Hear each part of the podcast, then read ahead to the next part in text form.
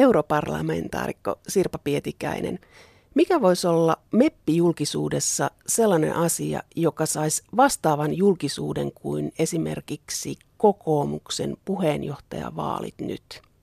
Vaikea keksiä sellaista asiaa, MEPin tulemista, menemistä, sanomista, tekemistä – jossa se julkis, julkisuus nousisi lähellekään samaa mittaa.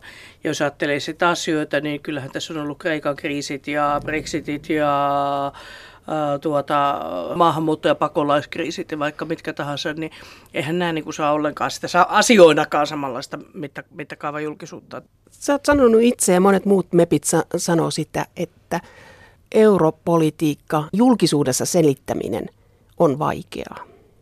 Musta se ei pidä paikkansa, että tota EU-asiat on niin vaikeita, että teitä voi ymmärtää. Tota, jokainen kuulija sieltä vaan käsi pystyyn ja vastaamaan, mikä on oman kotikunnan tuota, budjetin loppusumma, paljonko on verotulot, paljonko on tuota menot? Ja edes prosentti, jos ei itse ole päätöksenteossa, niin kuinka monta kymmentä prosenttia menee vaikkapa ö, sosiaali- terveyskoulutus tai tiehankintoihin. Tai mitä oli viimeksi kunnanhallituksen esityslistalla. Mä luulen, että en minäkään tiedä ihan tarkalleen omasta kotikunnastani tätä. Meillä ei ole koskaan sellaista ajatusta, että kun se on niin kaukana ja niin hankalaa ja ei siitä tiedä ja en minä voi vaikuttaa, vaan me niin tiedetään, mitä me kunnallispolitiikalta halutaan. Ja sitten me äänestetään sieltä pohjalta ja seurataan sitten myöskin asioita. Ja kyllä tuo Eurooppa-politiikka niin niissä isoissa käänteissä on myös kyllä hyvin itse asiassa niin kuin selkeästi ymmärrettävää ja kerrottavaa.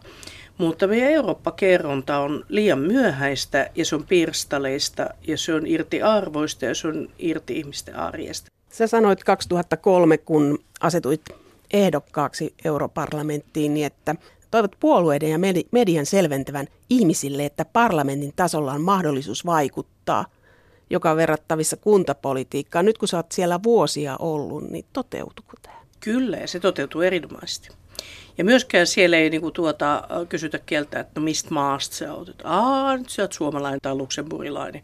Vaan siellä niinku se oma pitkäjänteisyys, intohimo ja tota, tekeminen ää, tuota, vaikuttaa.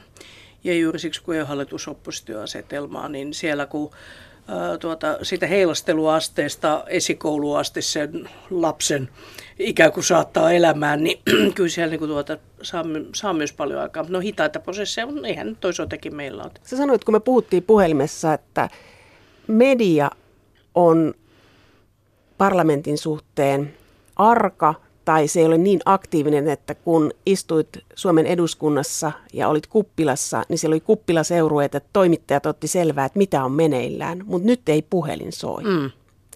Joo, tämä on semmoinen, kun meillä on politiikan toimittajat, niin jokainen tietää, että eduskunnan kuppilassa on nämä toimittajien kantapöydät, jossa poliitikot ja toimittajat istuu yhdessä, kuin vaan jakaa sitä yhteistodellisuudesta, mitä nyt on menossa ja mitä sinne kokoomukseen kuuluu ja kenen luulet voittavan ja mitä siinä sotessa tapahtuu, mitä se kokoomus oikeasti on ja kaikkea tämmöistä jutustelua, joka ei ole niin kuin sitä skuupihakua suoraan, vaan sitä ymmärrystä, mistä on kyse. Ja tota, sitten myöskin puhelin soi ja ihmiset juttelee keskenään. Ja tota, kuitenkin vaikka se Brysseli ja Helsinki näin kuin työn näkökulmasta on ihan sama kuin Tampere ja Helsinki, eli sitä väliä reissaa koko ajan, niin silti tota, median ja, ja meppien välille muodostuu niin kuin tämmöinen tietynlainen etäisyys.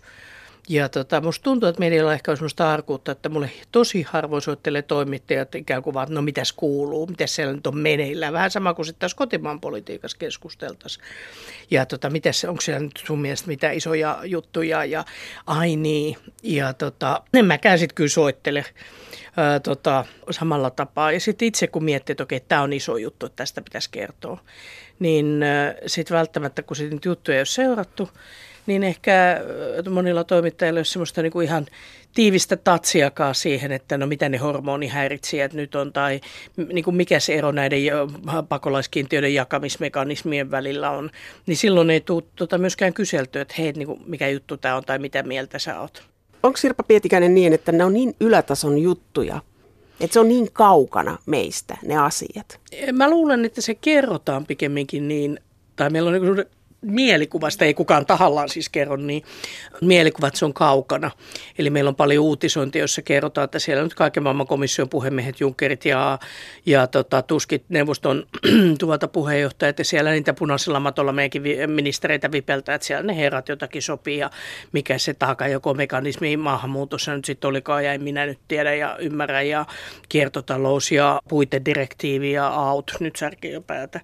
Ja sitten jos mennään niihin sisältöihin, niin ei, ne on ihan niitä samoja asioita. En ole sen hankalampia eikä vaikeampia ymmärtää kuin meidän, no ainakin helpompi kuin sote, mutta niin kuin meidänkään lainsäädäntö.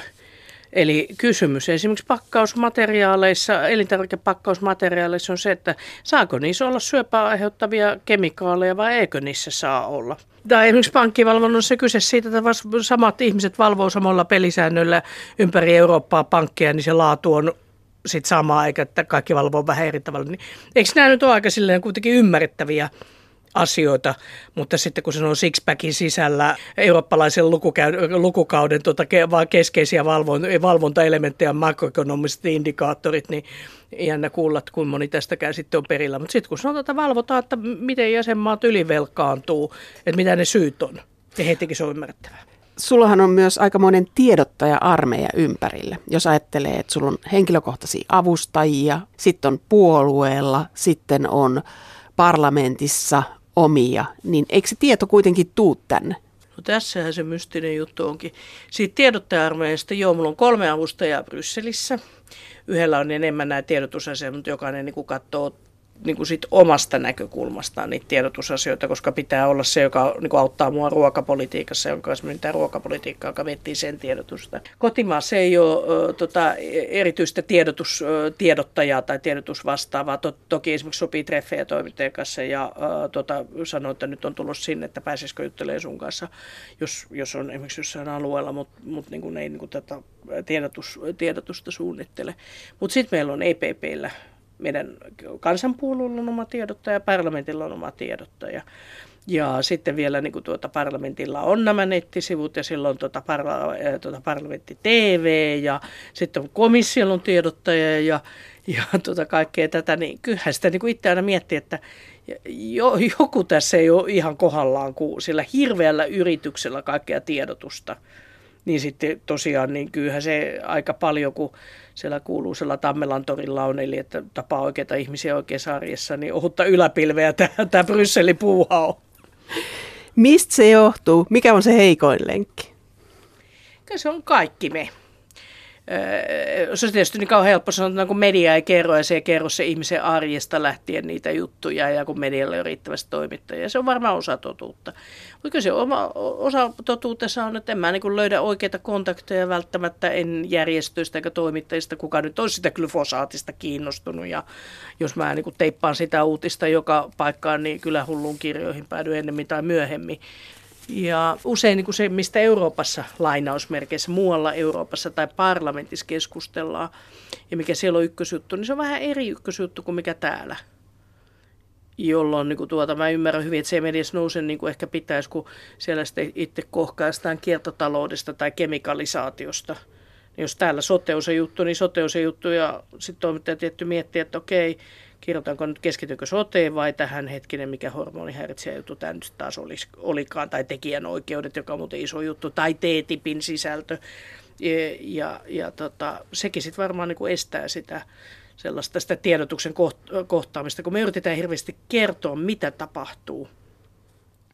Ja se pointti olisikaan enemmän yrittää kertoa ja saada sekin yhteinen kiinnostus miksi tapahtuu, mikä T-tipistäkin on, onko hyvä paha, mutta enemmän se, no miten se t ja sote-suhde, jos me yksityistetään, niin, niin kuin voiko siitä tulla korvausvastauksia ja vastuita? Ja onko se nyt oikeasti niin, se hankintadirektiivi tota, pakottaa kaiken maailman kissakodit kilpailuttamaan ja, ja tota, kaikki tuota, sellaisetkin palvelut, joilla ei ole yksityisiä yrittäjiä edes, niin, niin jotenkin tämä solmu kerro tai kertokaa kuka vaan haluaa, missä, missä ja vaan miten vaan haluat, miten sitä avataan. Kun eduskunnasta puhutaan, nämä keskustelut henkilöityy, asioille saadaan kasvot, mutta parlamentin päätöksentekohan on aika kasvotonta. Olet ryhmässä, jossa on yli 200 edustajaa, teitä on siellä kolme suomalaista, Petri Sarvamaa, Henna Virkkunen ja sinä mm. EPP, eli siellä on myös kristillisdemokraatteja. Kuinka moni tietää, kun sä kierrät täällä maakunnassa, mikä tämä ryhmä on? No ne, joka tapaa toista kertaa tietää, mutta ei kovinkaan moni. Ja silloin sitä ei ehkä niinku ajatella, että mikä porukka tämä on. Mutta kun sitä rupeaa kertomaan, niin kyllä se hahmottuu. Eli kysymys on siitä, että kyllä se EPP, eli Euroopan kansanpuolue, se on ihan niin kuin kokoomus. Siellä on markkinaliberaalit, jotka tunnistaa siitä, että uskoo, että markkinat hoitaa kaikki jutut ja mahdollisimman vähän sääntelyä. Sitten on nämä konservatiivit, kotiuskonto, isänmaa ja ei nyt kaiken maailman uusimpiin haihatuksiin ja ja tota, kansalaisvapauksiin mennä ja lakia ja järjestys ja kuri on hyväksi. Ja sitten on sosiaalireformistit, miten me rakennetaan hyvää hyvinvointiyhteiskuntaa. Ne samat porukat löytyy sieltäkin. Ja ne löytyy myös usein delegaatioiden sisältä.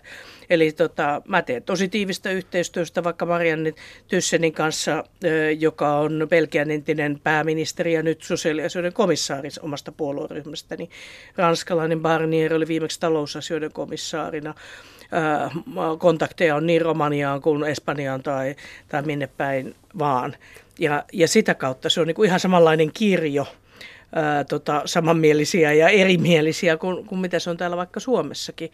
Mutta se on totta, että eihän sitten, jos mä sanon täällä Barnierin tai Tyssenin tai rupean puhumaan Piipperistä tai Weberistä, niin eihän se sitten suomalaisille tietenkään mitään sano. Eli että sikäli ne ei niin, niin tuota, henkilöity siellä ja niitä ihmisten tarinoita ei ole niin helppo seurata.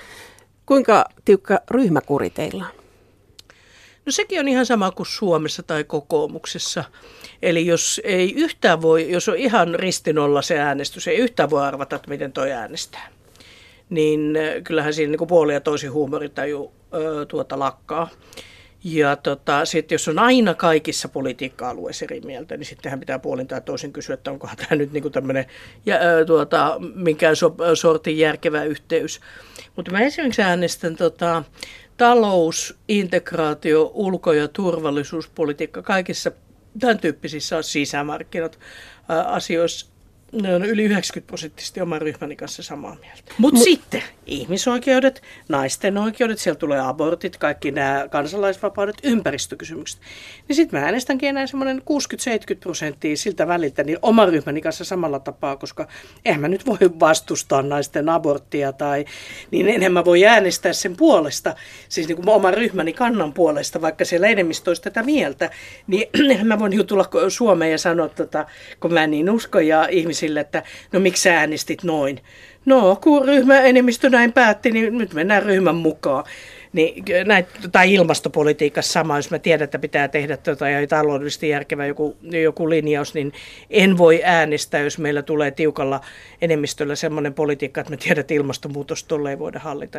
Mutta tota, ei sitä nyt mua kukaan jalkapuhun pistä eikä muutenkaan rankase, koska se on ennakoitavaa. Kuinka paljon teihin vaikutetaan median kautta tai voitteko te vaikuttaa median kautta, kun kotimaan politiikassa medialla on iso rooli, mutta europarlamentaarikkona, niin voitko vaikuttaa sitä kautta? Mä toivoisin voivani vaikuttaa enemmän. Kun jos ajattelee suomalaista valmistelua, että miten media saa tietää jo asioita valmisteluvaiheessa, joko julkisesti tai sitten takaoven kautta, mutta miten paljon Euroopan parlamentin päätöksenteosta saa keskeneräistä tietoa. Että onko se sitten vasta, kun se on salissa se tieto, niin sitten sen saa. Ja si- siitäkin on vähän sellainen kryptinen, että mitä tämä on.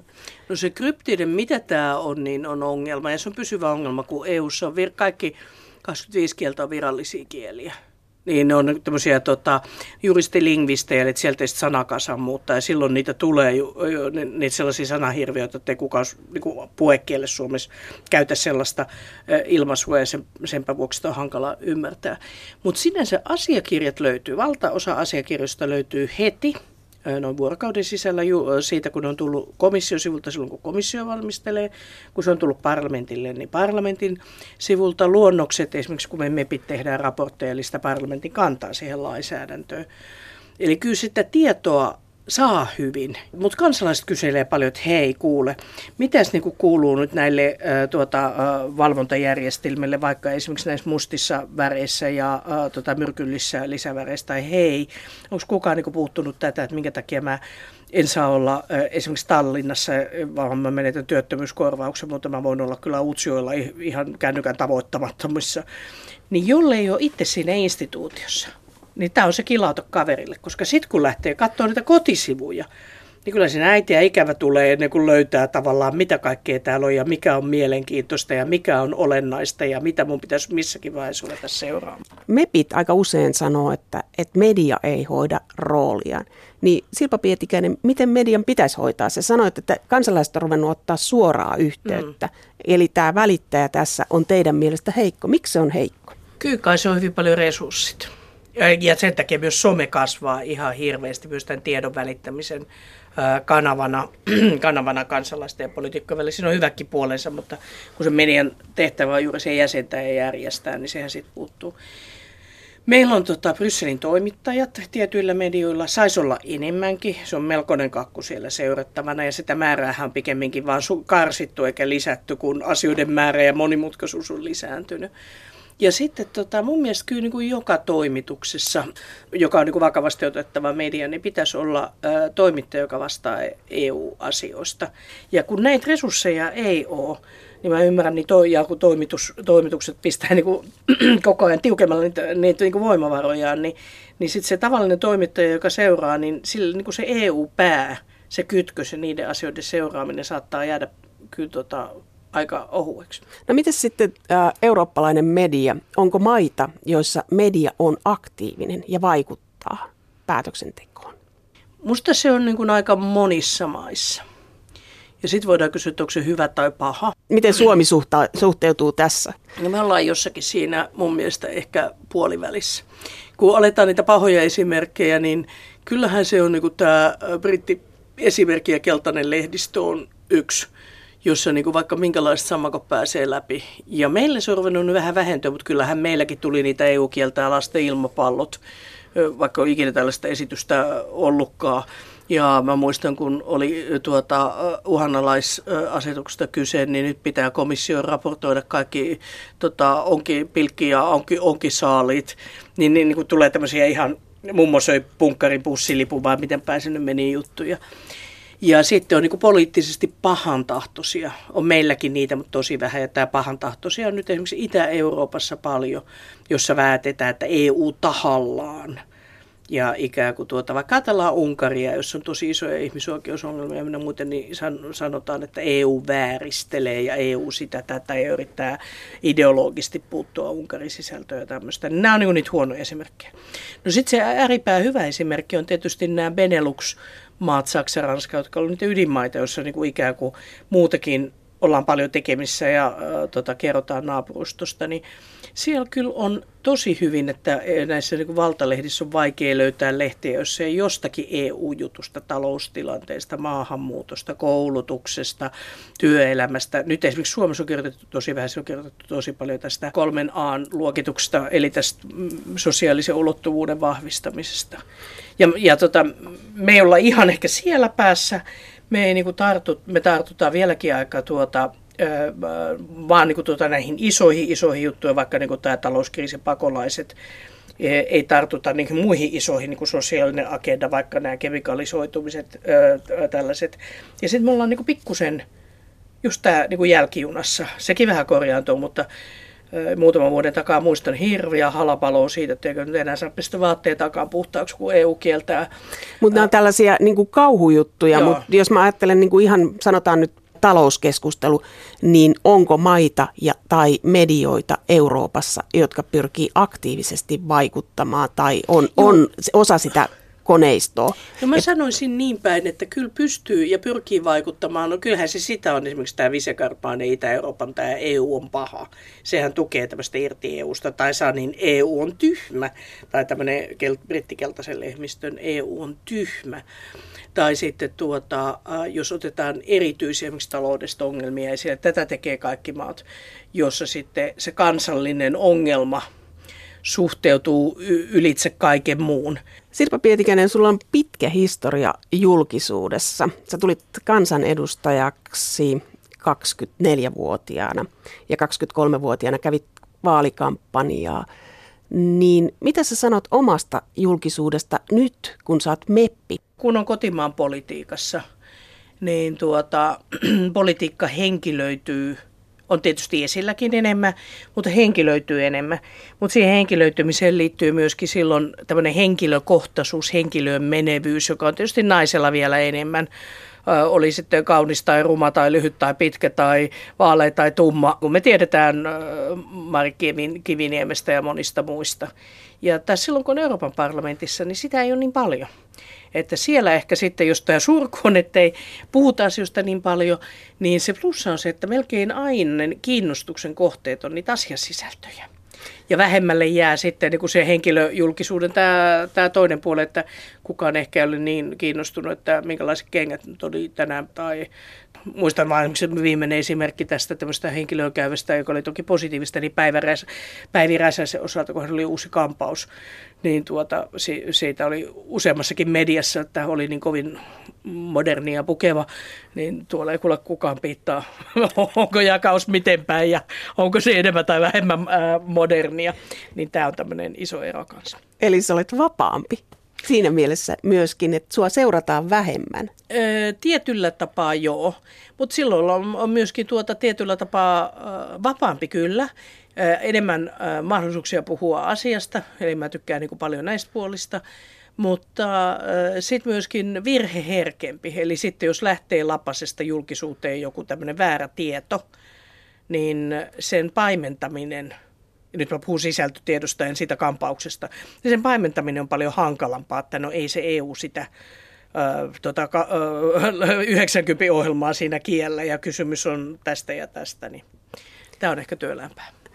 Vaikeampi paimentaa, mutta silloin kun ö, tulit eduskuntaan 80-luvun alkupuolella, niin teitä oli kaksi kansanedustajaa, nuorta naista, Arja Alho ja Sirpa Pietikäinen. Ja te olitte julkisuudessa sillä, että nuoret, naiset, niin teittekö te itse sen tietoisesti sen valinnan, että lähdette tälle julkisuustielle vai valitsiko julkisuus teidät? No julkisuus valitsi. Musta sitä liioitellaan. Se on vähän niin kuin semmoinen osittain kai tämmöinen markkinajippokin tällä tiedo, niin kuin tiedotustoimistojen tai media- tai brändäystoimistojen puolella, että joo, että julkisuutta voi hallita ja voi brändätä ja muuta kyllä se niin luojan kädessä kansalaisten ja sattumojen käsissä, käsissä on, että mä en niin usko, että tota, julkisuuteen pääsee, jos sinne hirviästi tahtoo. Ja sitten jos joku juttu on vaan sellainen, että se natsaa ja sitten se rupeaa nousemaan ilmiönä, niin sitten se, sit se nousee. Ja sitten niin itse myöskään voi valita sitä näkökulmaa, mutta mä oon niin aina suhtautunut julkisuuteen niin, että se on ikään kuin tota erilaisia peiliä, vähän niin kuin Linnanmäen peilitalossa – että kun sieltä ne kuvajaiset on erilaisia, niin ei sitä kannata niin kauheasti huolestua, että se kertoo peilin muodosta ja mm, en, ensisijaisesti ja minusta sitten. Mutta Mut, tämä on, mm. on esimerkkinä otettu tämmöisissä tiedotustutkimuksissa 80-luvun alussa julkisuus myöskin muuttui. Mm. Tuli enemmän yksityisyyttä mm. julkisuuteen, että kauppatieteen maisteri Sirpa Pietikäinen osasi sen tehdä. Kiitoksia vaan kehuista, mutta tota, tää, mä luulen, että tämä on vähän sama kuin yritysjohtajilla. Tiedätkö, kun niillä aina käy niin, että sitten joku kun se menestyy, niin se kirjoittaa kirjoja ja kaikki käy sitä kysymyssalaisuutta suurten elämän tarkoitukseen Jorma Ollilalta, kun Nokia menestyy. Ja sitten mies parka, kun epäonnistuu tai bisnes epäonnistuu, niin sitten kaikki on sitä, että me Hansen on ihan poskatyyppi. Niin tota, tässä on vähän sama, että on niin kuin helppo ke- kehittää tämmöistä tarinaa, mutta ei se, ei, ei se nyt ensinnäkään noin mene. Ja toiseksi, ja mä luulen, että se on sitten kaikilla aika yleinen, poliitikko tarvitsee julkisuutta. Poliitikolla ei ole semmoista ikään kuin luksusta, että minä tuolta nyt vaan tulen valituksi ilman, että minä kierrän missään, ilman, että kukaan tapaa minua, ilman, että kukaan minua tuntee ja ilman, että kukaan tietää minusta ja minun ajatuksesta yhtään mitään. Eli se on niin kuin se yksi osa, se ei ole keskeisin osa, mutta se on yksi osa sitä tota, ää, se, sellaista vuoropuhelua. Niin politi, poliitikon myös pitää niin kuin näkyä ja kuulua. Ei se nyt ole mitään niin kuin omaa brändäystä, mutta ei, ei niin kuin poliitikko pysty ja musta ei niin tarvi, tarvikaan pystyä. Niin en mä pysty niin kuin sanelemaan, mistä asioista sinä nyt haluat tässä keskustella, jolloin niin kuin tuota, ää, ei, ei voi vaikuttaa siihen sisältöön täysin, ehkä johonkin kysymyksiin, mutta jos on esimerkiksi henkilöhaastattelu, niin mä voin toivoa, että tämän henkilöhaastattelun myötä mä voin kertoa jotakin, joka kertoo minusta myös poliitikkona ympäristöasioista tai suhteestani ikäihmisiin tai, tai elä, eläimistä tai naisen asemasta, josta esimerkiksi usein naisten lehdet on kiinnostunut, jolloin niin kuin, se ei ole nyt ykkösterä siinä se poliittinen viestintä, mutta se on myös yksi tapa yrittää kertoa niistä asioista. Ja sä oot aloittanut tällä yksityisellä, että sä oot hirveän varhain jo kertonut yksityiselämästäsi. Ja, mutta tietyllä rajalla. Ti, niin, että sä, sä sanoit, että julkisuutta ei voi hallita, mutta olet pyrkinyt sitä hallitsemaan ja käytät sitä julkisuutta niin, että jos sä haluat jonkun asian kertoa vaikka vanhusten hoidosta, niin sä lähdet se siihen haastatteluun kertomalla omasta elämästäsi mm. ja omasta elämäntilanteestasi. Mm. Mutta mä en soita äh, esimerkiksi medialle ja sano, että teepä nyt juttu minusta ja äidistäni tai teepä nyt juttu garderoopistani tai omaishoitajuudesta, koska tota, se ei ole mulle luontaista, enkä mä tiedä toimisiko ö, tota, sellainen. Ö, sisältöpuolelta mä tiedä, toki saata joskus vinkata jotain aihetta, että hei, ootko seurannut, tämä on mun mielestä tärkeä ja mielenkiintoinen asia.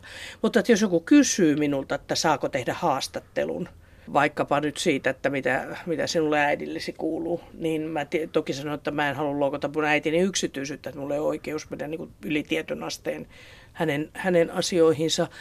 Ää, mutta Tio voin siitä kertoa ja ajatella juuri, että valitsen olla tässä mukana siksi, että ää, tota, ää, voin kertoa vaikkapa siitä omaishoidosta samalla.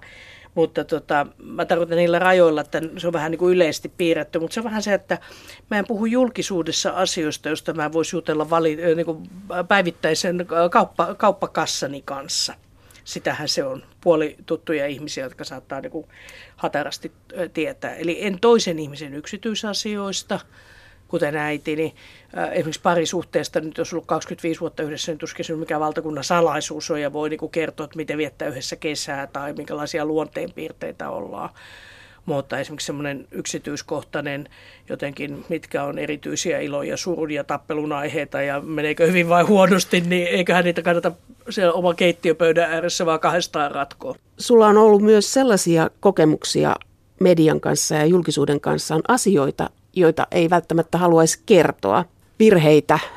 Ei se nyt niin kuin kaappiin menemällä ja ove lukkoon pistämällä parane, että joku kaivaa sieltä sitten ää, tota, ää, ää, saranapuolelta kirveen kanssa pihalle. Että kyllä se on sitten parempi yrittää kertoa, mitä on tapahtunut ja miten itse kokee.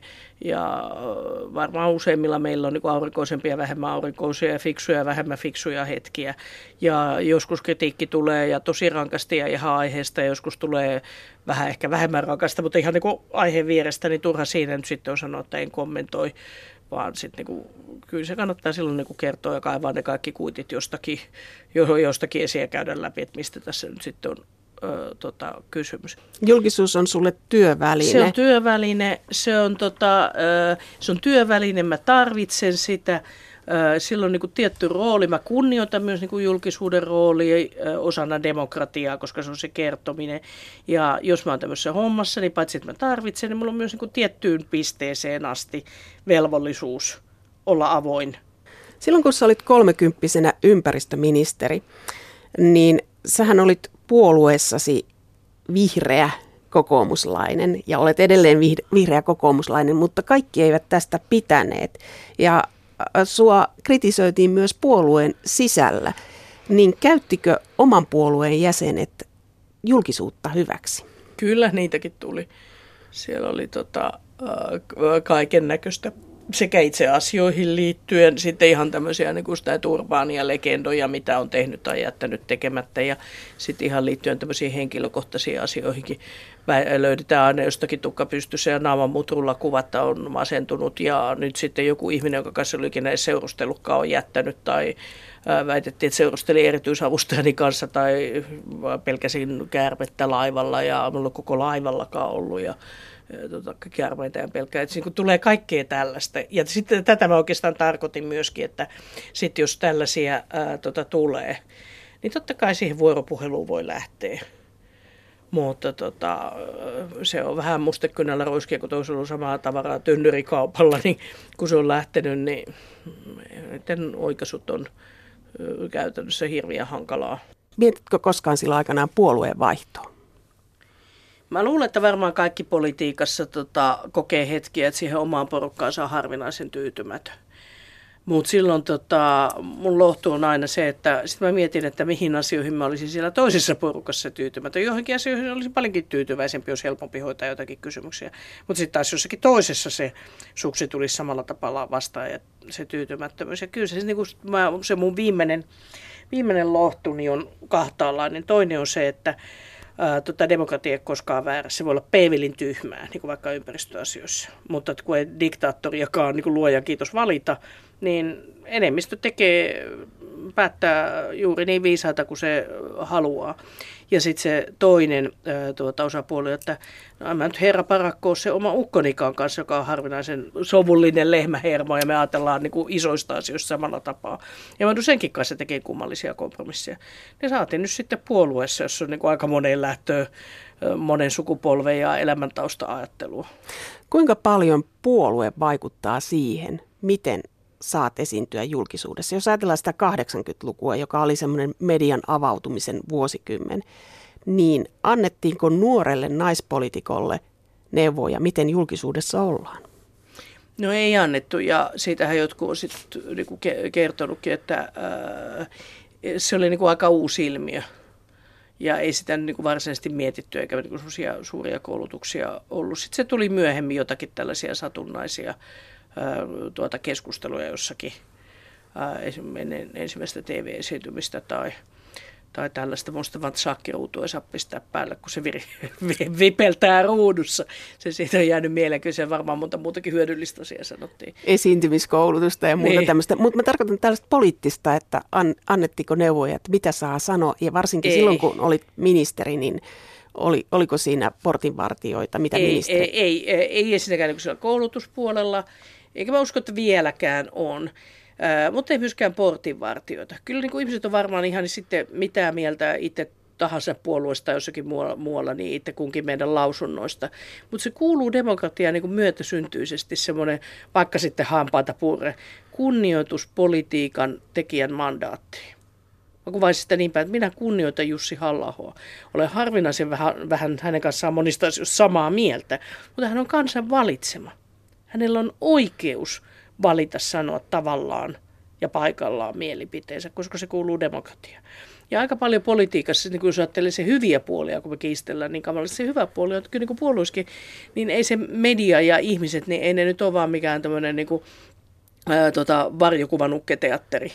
Sait eurovaaleissa hyvän kannatuksen, niin kumpi vaikutti enemmän, ilmoitukset vai media vai sitten yleisötilaisuudet? No sen kun herra paratkoon tietäisi, niin osaisi niin kohdentaa paremmin. Sulla oli aika näyttävä vaalikampanja mm. ja paljon ilmoituksia. Mistä sä sait rahoituksen? Öö, se on mulla aina ollut pitkä, se on, se on tuota sama pohja, eli järjestetään näitä vaaliseminaareja, eli hankitaan yksityisiltä yrityksiltä rahaa. Sitten mä oon yrittänyt yksityisiä lahjoituksia. Sieltä tulee myöskin rahaa jonkun verran, mutta se ei ole samalla tapaa kuin Yhdysvalloissahan niiden osuus on todella iso, niin Suomessa ää, tota, niiden yksityisten lahjoitusten osuus niin siitä koko potista ei, ei ole niin iso. Ja sitten loppujen lopuksi sit se loppu tulee siitä, että sitten katsotaan, että mitä sieltä omalta pussin pohjalta löytyy esimerkiksi säästettyjä rahoja ja mitä ei löydy, niin sitten haetaan nätisti lakikourassa lainaa ja maksetaan se. Tämä on jännä tämä kattaus, mikä nyt on meppejä, että silloin toisessa päässä sulla on paljon kerättyä rahaa, isoja ilmoituksia, mediajulkisuutta ja tunnettavuutta. Ja sitten joku Jussi halla oli blogijulkisuus, mm. eikä paljonkaan rahaa. Mm. Että se variaatio on Tosi iso. iso. Joo. Voisitko kuvitella, että sä itse lähtisit pelkästään blogilinjalla? Tota, itse asiassa mä tein tosi pienen kampanjan, äh, jonka pohjana oli se, että lähinnä kävi näissä erilaisissa tilaisuuksissa ja tapasi ihmisiä. Ja oli silloin, mutta silloin toki niin kuin some ei ollut ollenkaan samassa roolissa, blogit ja muut.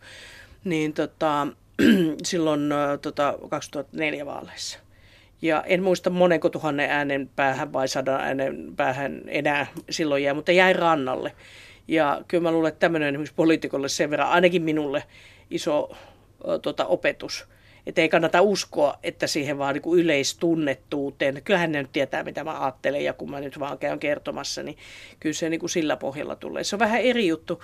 Mä luulen, että mullakin on niin kuin aika sitoutuneita äänestäjiä suuri osa mutta tota, ei ollenkaan samassa mittakaavassa ja mä en ole samassa mittakaavassa intohimon kohde puolesta ja vastaan ja yhden asian ihminen kuin Jussi Hollaho. Et mä luulen, että silloin esimerkiksi ei ole mitään tuskaa valita minun ja Jussi halla välillä. Ja tota, jos ihminen on hyvin äh, tota, äh, epäileväinen, etnisesti epäileväinen ja tota, suorastaan esimerkiksi vihamielinen äh, tota, eri etnistä taustaa olevia ihmisiä kohtaan, niin kyllähän se Jussi halla on aika ilmiselvä vaihtoehto silloin ja hän on tunnettu. Mutta sitten kun tuli valituksi Euroopan parlamenttiin, niin aika vähän on niitä juttuja, että teidän vaalilupauksianne tsekattaisiin. Mm. Ensinnäkin, että mitä ne vaalilupaukset on, kun katsoin lehti, lehtileikkeitä, Joo. niin Euroopan parlamenttiehdokkaiden vaalilupaukset oli aika ympäripyöreitä. Joo. Ja sitten sen jälkeen seuranta on ollut aika heikkoa medialla. Ja tätä toivoisin. Mä toivoisin todella hartaasti, koska siinä on niin kolmekin asiaa. Yksi on se, että meneekö niin se samaan ilmansuuntaan. Ja mun mielestä ei voi ihan sataprosenttisesti edellyttää sitä, että jos, jos joskus on sanonut, että näin tehdään, niin jos maailma muuttuu ihan täysin vaikka pankkikriisin tai finanssikriisin myötä. Mutta silloin on niin selitysvelvollinen, että kyllä minä ennen uskoin – että näin pitää tehdä. Mutta nyt tämän tiedon perusteella, no esimerkiksi jos minä rupeisin kannattavaa ydinvoimaa, niin kyllä mä nyt siitä aika huolellisen blogin kirjoittaisin ja vähän toisenkin ja selityksen ja, ja tota, muutaman lehtijutun ja yrittäisin kertoa se, että miksi mä olen näin. En muuten ole, mutta että olen mieltäni muuttanut. Ää, niin tämä on yksi. Ja sitten se toinen just, että minkä tyyppisten asioiden kanssa siellä on ollut tekemisissä. Ja tämä sitten liittyy siihen aktiiviseen seurantaan ja mehän tehdään, itse asiassa melkein kaikki mepit taitaa tehdä uutiskirjeet, josta voi vähän seurata, mitä hän siellä niin puuhastelee. Ja sitten mä teen itse esimerkiksi tämmöistä vuosikertomusta, jos yrittää vähän nostaa esille, niin kuinka helpottaisi just sen seuraamista, että no mitähän se nyt siellä on tämän vuoden puuhastelu. Sirpa Pietikäinen, jos sä mietit tätä sun julkista historiaa, eli sieltä ää, nuoresta kansanedustajasta, ministeri, meppi. Suhtaudutaanko naispolitiikkoon julkisuudessa eri tavalla kuin mieheen? Mä luulen, että se on vähän se romaani automyyjänä, että jokainen meistä sanoo tosi mielellään, että ei minä suhtaudu eri tavalla kuin on romaani myymässä kuin että pappi olisi. Naisethan usein näkee das-ihmisen ja miehet näkee aina naisen eli kun naiset ei ole niin paljon valtapaikoilla, niin nainen yhä edellä. Meillä on naisjohtajia, meillä on naispoliitikkoja poliitikkoja ja naissita ja naisen niin tämä segregaatio, että naiset hoitaa enemmän tiettyjä asioita. Ja jos nainen sanoo taloudesta, niin sen on vaikeampi saada semmoista uskottavaa isoa roolia, vaikka se olisi minkä sortin ekonomia, kansantaloustieteilijä, kuin mies, jolla, joka on lukenut eilisen kauppalehden ja tota, vaan latelee sopivia valtavirran laatteuksia sopivassa. Kyllä nykyisessä taloustilanteessa otettava huomioon. Ja sitten taas kun nainen puhuu pieniä ja pehmeitä ja pyöreitä lapsista, sotesta tai muuta, niin häntä kuule, ku, kuunnellaan herkemmin. No sitten on tämä ulkonäköpuoli on yksi, ja sitten myös tämä human interest. Toki niitä on miehillekin, mutta naisille niin kuin ehkä enemmän. Eikä se ole niin kuin naisen kannalta välttämättä niin kuin varmaan huomattu myös, myös tästä, ja nyt on esimerkiksi Li Andersson ja Susanna Koski ollut paljon julkisuudessa, niin ei se ole kielteistäkään, mutta mut on siinä niin kuin tällainen nuoret naiset ja äh, varsinkin silloin, kun on tullut kansanedustajaksi. No ministerinä sitten on vähän siellä tuulee lujaa ja äh, käydään monen näköistä vääntöä ja äh, tuota, niin politiikassa kuin, kuin tuota sitten median kautta. Ja tota, se on aikamoinen Olli oppikoulu kyllä. Onko Sirpa Pietikäinen jotakin sinun julkisuudessasi, jota itse kadut? Mun elämässä on paljonkin, mitä mä kadun mutta mä en tiedä, että jos saisi niin kuin ikään kuin tällaisena uudelleen nauhoituksena sen ja joutuisi lähteä samasta perustilanteesta, niin osaisiko sitä olla yhtään niin sanotusti viisaampi ylipäänsä elämässä tai julkisuudessa. Ja sitten jos tekisi jotakin juttuja viisaammin, niin mulla on vähän semmoinen usko, että se poikii jotakin muita ennakoimattomia juttuja. Voisi poikia hyviäkin juttuja, mutta että voisi poikia sitten ihan samalla tapaa ää, tota, muita, muita juttuja. Sä oot sanonut aikanaan näin, että en tietenkään laske olevani eduskunnassa loppuelämääni, mutta politiikassa aion mukana olla niin kauan kuin jaksan ja uskon omaan panokseeni. Mm. Poliittinen karjääri tulee, jos on tullakseen. Tämä on kauan sitten sanottu. Oletko edelleen sitä mieltä niin kauan kuin jaksan? Joo, kummastakin asiasta. Toinen on se, että politiikka on mulle, se, tota, se ei ole karjääri. Se ei ole semmoinen, missä voi ajatella, että mulla on nämä pätevyydet ja nyt on CVssä tota ja mulle kuuluu toi asema ja toi palkka. Mutta se politiikka intohimo on se, se on kahtaanlainen. Ää, tota, se on ainakin sitä, että jos näkisi tuossa semmoisen pienen lapsen kaatuneen ja saa niin lyöneensä polven pahasti tai näkee, tota, että vanha ihminen vaikka kaatuisi iäkäs ihminen niin rollaattorilla ja verta tulisi, niin eikä sitä niin istu siinä vaan katsota, no voi, voi kyllä näyttää pahalle. Ja ajattelisi, no kai se joku hoitaa. Vaan siinähän ryntää ja yrittää auttaa. Niin mulle politiikassa se intohimo on paljon sitä, että sitä ryntää ja ö, tuota, yrittää auttaa siksi, että ei voi olla tekemättä. Eikä se niin kuvittele, että välttämättä se tuota, se, että on tullut paikalle, niin on se iso ratkaiseva tekijä ainakaan montaa kertaa elämässä. Mutta on ainakin yrittänyt, koska ei voisi elää sen kanssa, että no siinä vaan istuin ja kattelin. Ah, huonostihan sille sitten kävi. Niin, ja sitten parhaimmillaan se on sitä, että tuntuu, kun on joku tämmöinen, kun työnnetään isoa kiveä ja porukka on niin työntämässä sitä ja sanoo tunnu jeesimään, niin sitten kun saadaan vielä pari käsiparia lisää, jes se liikkuu. Eli se niin kuin joku asia menee ainakin hetkellisesti sitten niin kuin eteenpäin. Ja sitä mä tarkoitan sillä intohimolla, että ja se on mulla niin kuin järjestöpuolella ynnä muualla, että ää, tota, niin kauan kuin se on se palo ja, ja tota, usko, että sillä mun käsiparilla on merkitystä, niin tavalla tai toisella niin on lainausmerkeissä vähän pakko olla mukana haluaa olla mukana. Mutta sitten en, en usko, mutta jos se sammuu, Eli ikään kuin tulee tämmöinen kyynistyminen tai disilluusio siitä, että tähän politiikalla mitään tehdä eikä saada aikaa. Niin silloin pitää tehdä sekä äänestäjille, järjestelmällä ja ennen kaikkea itselleen se palvelus ja siirtyä niihin muihin näkileivän tuota, hankkivi, tuota, hankkimisen muotoihin. Mutta kerro Sirpa Pietikäinen vielä tässä lopuksi. Kokoomuksessa käydään vaalit. Niin kuka voittaa? Tota, äh, aikamoisen ryöpytyksen aiheesta ja aiheen vierestä äh, tota, istuva puheenjohtaja on saanut. Äh, hän oli hyvin toisenlainen, vähän konvehti tuli, kun äh, tuota, konvehtia haluttiin ja sitä pidettiin liian makeana ja haluttaisikin nyt niin kuin, taas sitten suolapalaa mieluummin. Ja, ja tota, hyvin vahvasta asemasta sitten tuota, äh, Petteri Orpo on lähtenyt haastamaan. Ja hänhän on juuri tämmöinen pitkän linjan solidi asiassa osaava puoluetekijä. Mutta kumpikin tekee ja siinä mukana Stelina, nyt on varsinkin he kaksi, niin ihan varmaan 24 kautta 7 kaksin käsin työtä. Mielestäni niin Elina on ihmisenä hyvin voimakas tahtoinen ja hän on tehnyt niin kuin pitkään toki täällä aatteellisella puolen työtä, että hiffaa kyllä asiat varmaan tarpeeksi hyvin se on sitten eri juttu, että onko mä poliittista linjasta hänen kanssa samaa mieltä ja onko valta, ja mä uskon, että tästä on kysymys, ja onko valtaosa kokoomuslaisista sitä mieltä, että tämmöinen ehkä huomattavasti liberaalimpi ja myös markkinaliberaalimpi vastaus olisi kokoomuksen vastaus. Ja mä koen, että jotenkin, koska hän ei ole nyt tämmöinen pilalle nuori kuitenkaan, se on jännä, kuin pitkään aina jotenkin tämä nuoreus aina kulkeutuu perässä, perässä niin kuin tämmöisenä eh, nuori nainen otsakkeessa. Niin.